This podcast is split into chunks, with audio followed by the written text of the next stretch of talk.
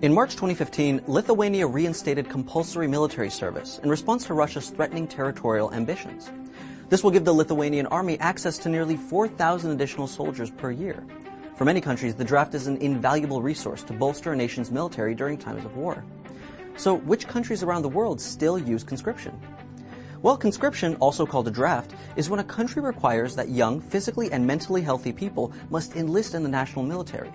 Historically, most drafts only recruited men. However, some countries like Norway have recently introduced female conscription into the armed forces. Any conscientious objectors or people who refuse to fight on moral, religious, or political grounds are commonly given roles away from combat lines. Conscription is actually a very old concept, and there's evidence that in ancient Egypt and ancient China, a large number of soldiers were conscripted peasants. But in modern times, developed nations have seen a trend towards repealing draft laws, instead favoring voluntary armies. Professional volunteer armies are often more highly skilled and motivated compared to their drafted counterparts. In 1973, the United States got rid of the draft, although young men must still register with the government in case conscription is ever reinstated. Within the European Union, seven members still retain some form of conscription. These countries are not at war, and there have been recent pushes to abolish the draft. However, many people continue to vote in favor of conscription because they feel it brings communities together and inspires nationalism. The Swiss, for example, believe that the draft unites their diverse nation, which has four distinct languages and cultures. Other countries keep the draft because they are continuously under the threat of war. Countries like Russia, South Korea, and Israel are regularly involved in violent conflicts with their neighbors. Having a large army at their disposal is a necessity during an emergency. Israel, in particular, due to its isolated position in hostile territory, has one of the longest conscription periods in the developed world. Men and women are asked to serve for up to three years, and many see active service along the West Bank and other flashpoints. While no country mandates indefinite conscription, countries like Eritrea and North Korea come close. In North Korea, men and women are reportedly required to serve up to 10 years, and sometimes longer. Human rights organizations claim that widespread repression and forced labor during conscription are common. But in most countries, the chances of conscripted citizens seeing combat are slim. In Norway, although about 60,000 may be called in for preliminary screening, only 9,000 end up being drafted. Also, in most places, men and women eligible for the draft are usually able to choose between community service and national defense. More than half of the world's countries with active militaries do not maintain the draft. Conscription as a practice was much more popular in early history, but as wars have changed, the draft has slowly lost its purpose. Still, for small countries like Lithuania, it's best to have the strongest armed force possible in the face of Russian aggression. Many countries use conscription to amplify their military strength. To learn more about the most powerful militaries in the world, check out our video. In this regard, the United States is by far the most powerful army in the world. With a budget of roughly $600 billion, the U.S. spends more on its military than the next seven countries combined. China, the next biggest spender, has a military budget of about 130 billion. Thanks for watching TestTube News. Make sure to like and subscribe for new videos every day.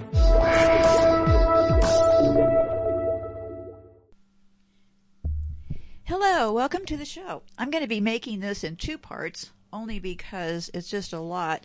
And I had to look up a lot of things myself, so I thought, well, maybe you might know how the U.S. military works also.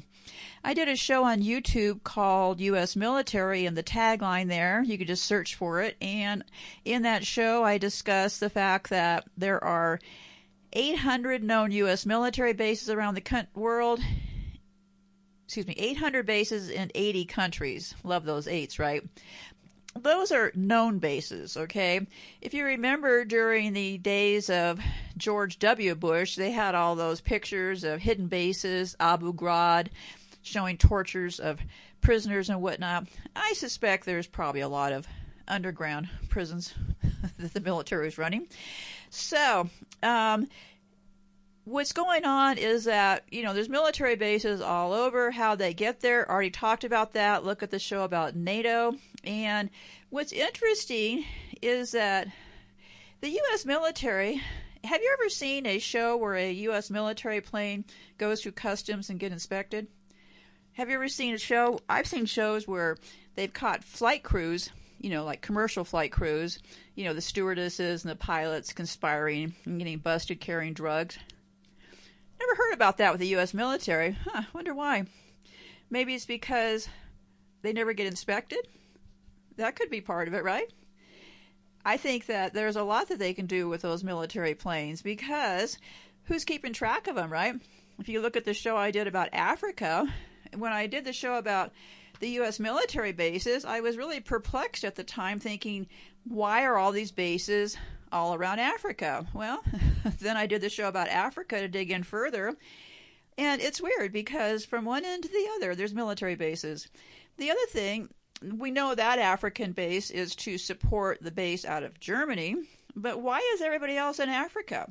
I mean, the Chinese have a base in Africa. I read recently the French were like, "Oh, la vie, we don't know, we don't know, we don't know why we're in Africa." No one seems to know why everybody's in Africa. Okay, so military is a little bit hard to get your hands around, if I could say, um, put it mildly. So you know, and then also they use movies and whatnot to recruit people, and I'll be doing a show soon about that very ugly aspect of it. So, so they got these unmarked planes running around, right? So how does the military get around into areas that they're not supposed to be friends with, like I don't know, Iran, where they do a lot of transgender surgeries? I don't know, like China. well, why wouldn't you just fly unmarked planes? I mean, this is not complicated stuff.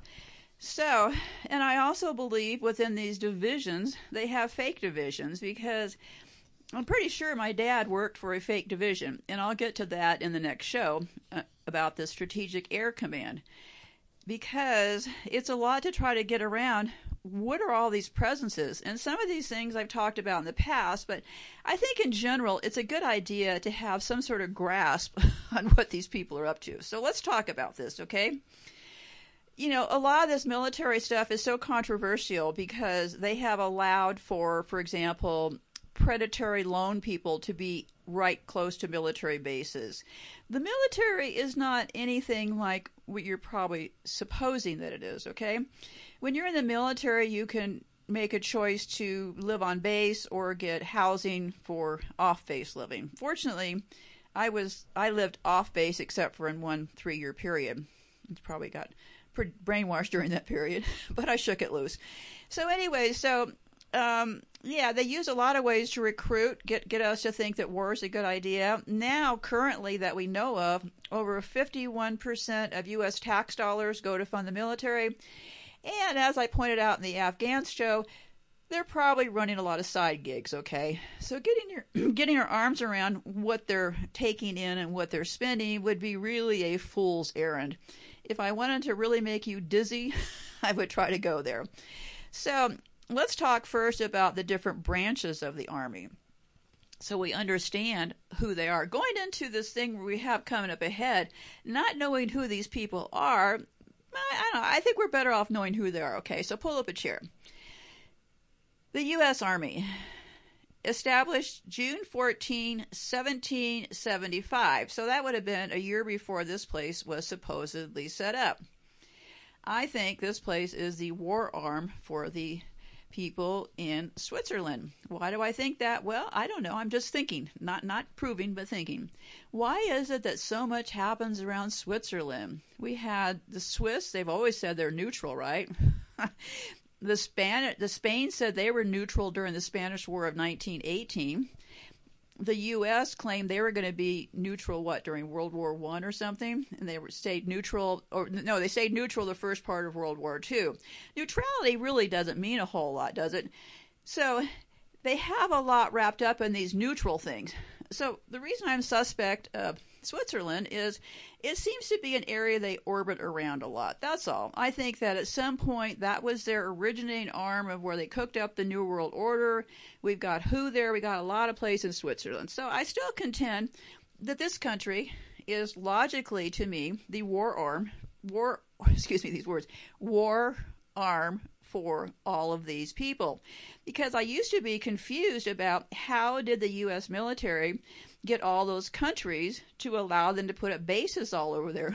well, seems pretty clear now. It's because they're all in on it, right? Okay, so established 1775. It was essential to the U.S. gaining independence because of the bravery of its soldiers during the Revolutionary War. Today, more than two centuries later, its members continue to defend and protect the country and its people. We always need protecting, right? The Army serves primarily by land and air. It kind of it gets a little bit fuzzy here, okay? However, it does have a marine presence. these sea savvy soldiers like to be called Army Mariners. Within the branch, there are also several elite groups which receive specialized training, like the Rangers and the Night Stalkers, so they are equipped to handle unique combat situations. Then we have the Navy. Look at the show I did about the Navy with that new NATO facility. The Navy was founded October 13th, 1970, excuse me, 1775. Boy, they're busy bees, right? Uh, Army, June, um, Navy, October. The U.S. Navy is known for protecting the country by sea. However, even though they do that and do it well, they also serve on land and in the air.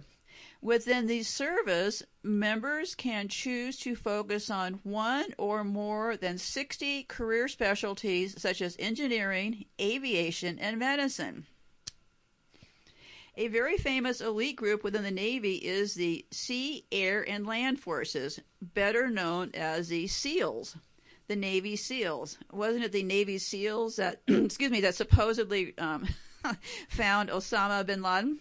Yeah, they undergo some of the most physically demanding military training so they can execute the most challenging of missions. Their very specialized preparation consists of initial training, which takes more than a year to complete, followed by about 18 months of pre deployment training, ensuring SEALs are ready for just about any circumstances. The Marines were founded in 1775. That's the third branch although the U.S. Marine Corps is technically part of the Department of the Navy, see where it gets a little bit fuzzy here, right? It does stand alone as a separate branch of the military. It wasn't always part of the Navy, though. The Marine Corps was actually an independent service until 1834. There's other independent services here I'll be talking about. Very sketchy here, right? Independent services. At first, President Andrew Jackson wanted to organize and add it to the Army. However, after some conversations, Congress added it to the Navy, making them sister services from then on. Navy and Army are sister services, okay? The Marines are often the first on the ground in combat situations, leading the charge when conflict arises. They also serve on Navy ships, protect Navy bases, and guard U.S. embassies. Then, the fourth branch, we have the Coast Guard. The Coast Guard was founded in 4 August 1790 as part of the Department of the Treasury. I'm going to guess it was to go out and grab money off the sea. the Revenue Cutter Service and the United States Life Saving Service were merged to become the Coast Guard. The Coast Guard, as established on January 28, 1915, shall be a military service. So, officially, 1915, we have the Coast Guard.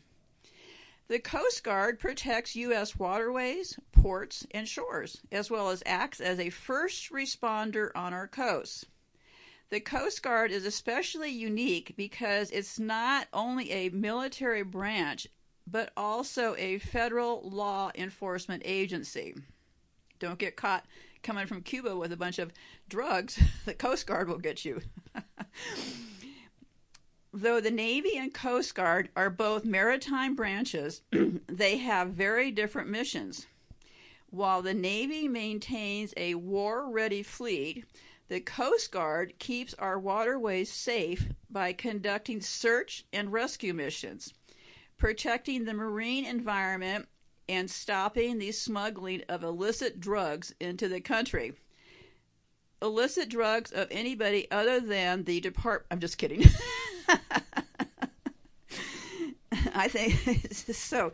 Yeah, they stop the illicit drugs. Okay, Okay, I guess that we don't want to count the drugs that come on the shore here, like by the Sacklers. I did a couple shows about the Sackler family, family, the fa- Sackler family who created the opioid epidemic here. They did all that legally. Coast Guard never got them.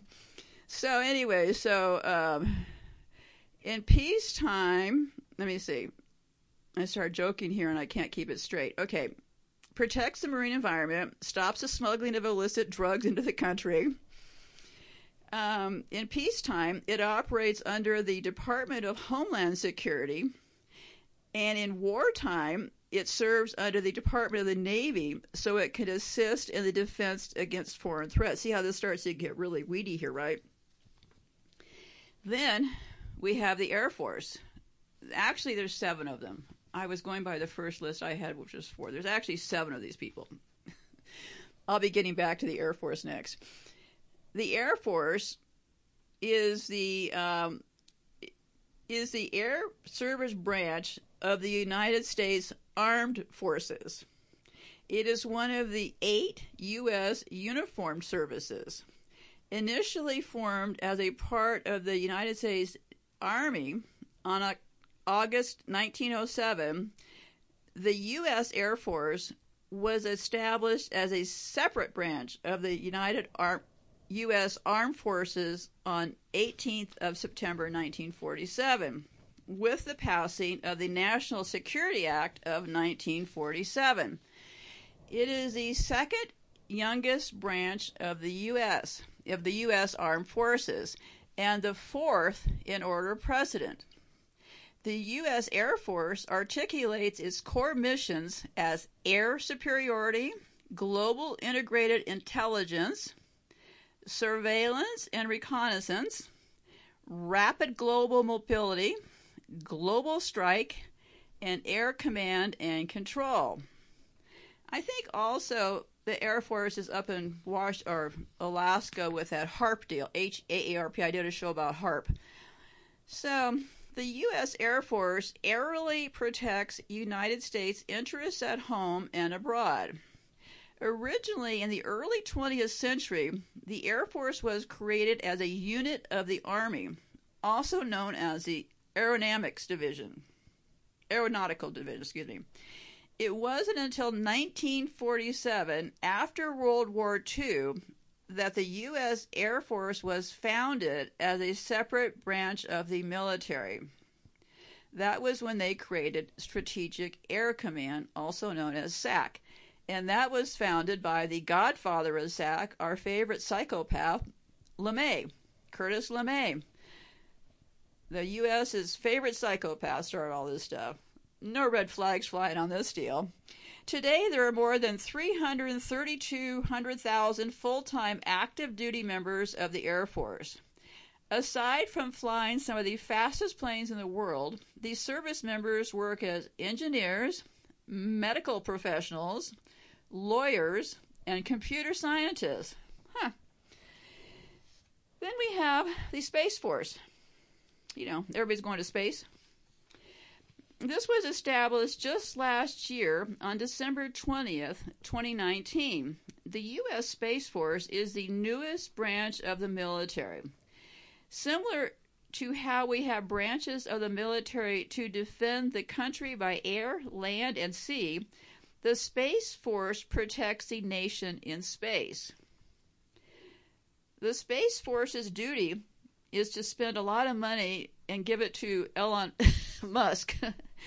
I, think the Space Force is likely a money laundering operation, but I'll get back to that with this SAC deal coming up because SAC controls the Space Force. So, anyway, so the Space Force's duty is to develop military space capabilities acquire military space systems, mature the military doctrine for space power, and organize space forces to present our combatant commands, which are regionalized or functionalized military teams.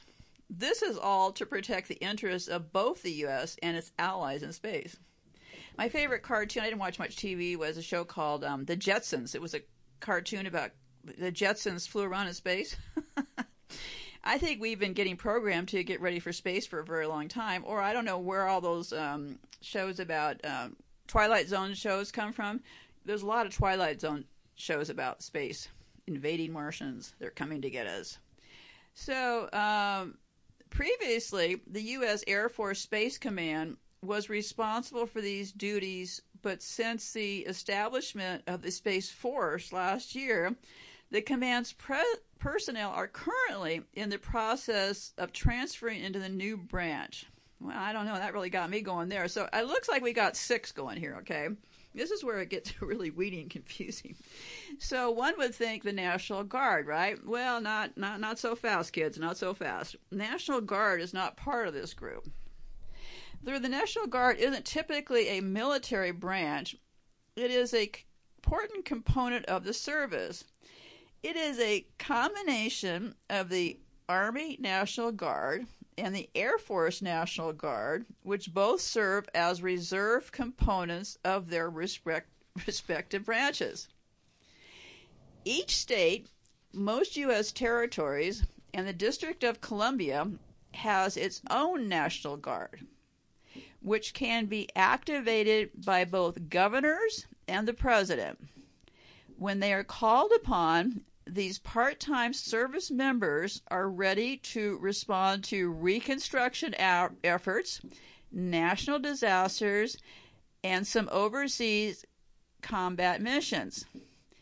In 2020 alone, tens of thousands of National Guard members were activated to help fight the coronavirus and respond to other natural disasters. You also will notice a lot of things in this country get labeled as fights or war. Let's fight this, let's fight that. There's a war on obesity, there's a war on this. All about the language. And then we have this other fascinating group, the militia. Well, the militias are kind of an oddball group here because I ran across them, I don't know, last year or so when I was doing this stuff. We have this group called militias and they were actually around before 1776. See where it starts to get suspect as far as who's really running this place? I think this place was set up so it could be the war arm, and but first they wanted to define it as this great society, this great beacon of democracy across the world. So when the war arm flexes its muscle, who is going to be surprised? Well, I would venture to say everybody's going to be surprised. No one's going to see this place falling, right? They're all going to think this country is never going to go down. They've all ignored the fact that we're broke, the bridges are falling apart, we're on fiat money, the poor are living in tents, the military camp outside of VA facilities to get medical care. Nobody sees a lot of things in this country, right? Nobody sees a lot of things. But you know what? Our number's up, and I think the reason for all of this militia is very much going to come into play very soon here. So, why do we have all these militias? Well, I don't know. Um, it was defined by the U.S. Congress, and it's changed over time. During colonial America, able bodied men of a certain age were members of the militia, depending on the respective state's rules. Individual towns formed local independent militias for their own defense. The year before the U.S. Constitution was ratified, the Federalist Papers detailed the founders' paramount vision of the militia of 1787. The new Constitution empowered Congress to organize, arm, and discipline this national military force, leaving significant control in the hands of each state government. So, we're talking about armies, right? We're talking about an internal force of armies in this country, right? Is that what you read this? It doesn't say here, but I remember it is. Uh, oh yeah, I have it here. Wait a second. Um, so there's only in the militias. Um, it's it's today is defined by the Militia Act of 1903. That's what you want to look for. Militia Act of 1903. The term militia is used to describe two classes within the United States. Organized militia, consisting of state defense forces, the National Guard, and naval militia. Second, unorganized militia, comprising the reserve militia. Every able bodied man of at least 17 and under 45 years of age not a member of the State Defense Forces, National Guard, or Navy militia. The unorganized militia is the one to watch for.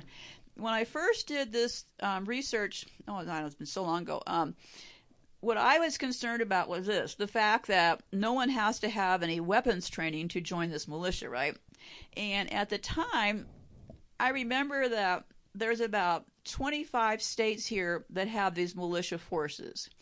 And recently, I looked up, when I was talking about a year or two ago, I thought it sounded like each state had a militia, okay? But when I looked it up months ago, what I found was that each state has a bunch of militias. For example, I looked up Texas. Texas is chopped up like anything going because Texas has a whole bunch of militias. Those are likely those people you see around heavily loaded with the ammo and they're they're wearing the um, camouflage suits and they show up to help people and stuff. Those are the unauthorized, unorganized militia, but they, they, they appear pretty organized to me. But go look for yourself, okay? So, Congress has organized the National Guard under its power to raise and support armies and blah, blah, blah. Okay, this Congress chose to do, in the interest of organizing reserve militias units, which were not limited. So, what they're doing is, um, well, well, they're there. And I'm a little fuzzy, except for I think they get called out by the governors, but I think the president can override it. Yeah, it's a weird deal couple more things you want to be paying attention to above here. One, go look for the show I did about, you'll only find it on YouTube. It's called How Food Will Control Us. Um, a couple of militia type laws in place that you want to know about. We have the Kigali Principles. That was signed as part of the United Nations, and the United States is part of the Kigali Principles what that means is that it allows for UN troops to be on the streets here in case of conflict, of course, or civil unrest. So, Kigali principle is very key coming up here, okay? The other one that's very key is the Insurrection Act of 1807. What does that mean? Well, right before Trump left office, both sides were rushing around to get this executive summary signed, and it got my attention well, the executive summary was calling for um, this addendum to 1807. It'll be in play for the fourth. It's in play right now for the fourth time in history, and what that means, it calls for confiscation. It can actually grab people and make them work for them.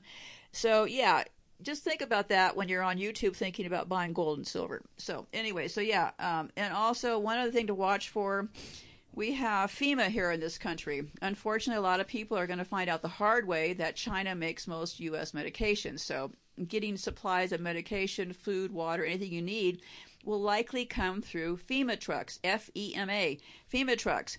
What does that mean? Well, it's not good news for people who aren't prepared because that's going to be your only source. Um, that will be probably the first point of how they'll corral everybody here in this country. So, FEMA, what you want to watch out for what triggers FEMA? Well, if you ever hear anybody in the news talk about the Stafford Act, S T A F F O R D, when they trigger the Stafford Act, that means welcome to dystopia. The FEMA trucks will be on the trucks uh, on the streets here. So, anyway, I'm going to close with this, some song from Russia or somewhere. No, it's, it's, the marching song of the Finnish White Army for your enjoying conviction. So.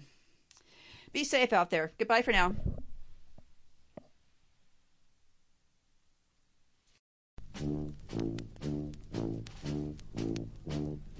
Kauan on kärsitty ryssien valta, Suomen kansan vapautta suojellessa. Teräspajat Pohjanmaan, Urho Kallin Karjalan, Jäämit ja Savon miehet rintamahan. Teräspajat Pohjanmaan, Urho Kallin Karjalan, Jäämit ja Savon miehet rintamahan. Sotahan nyt marssimme kotikulta jääkön,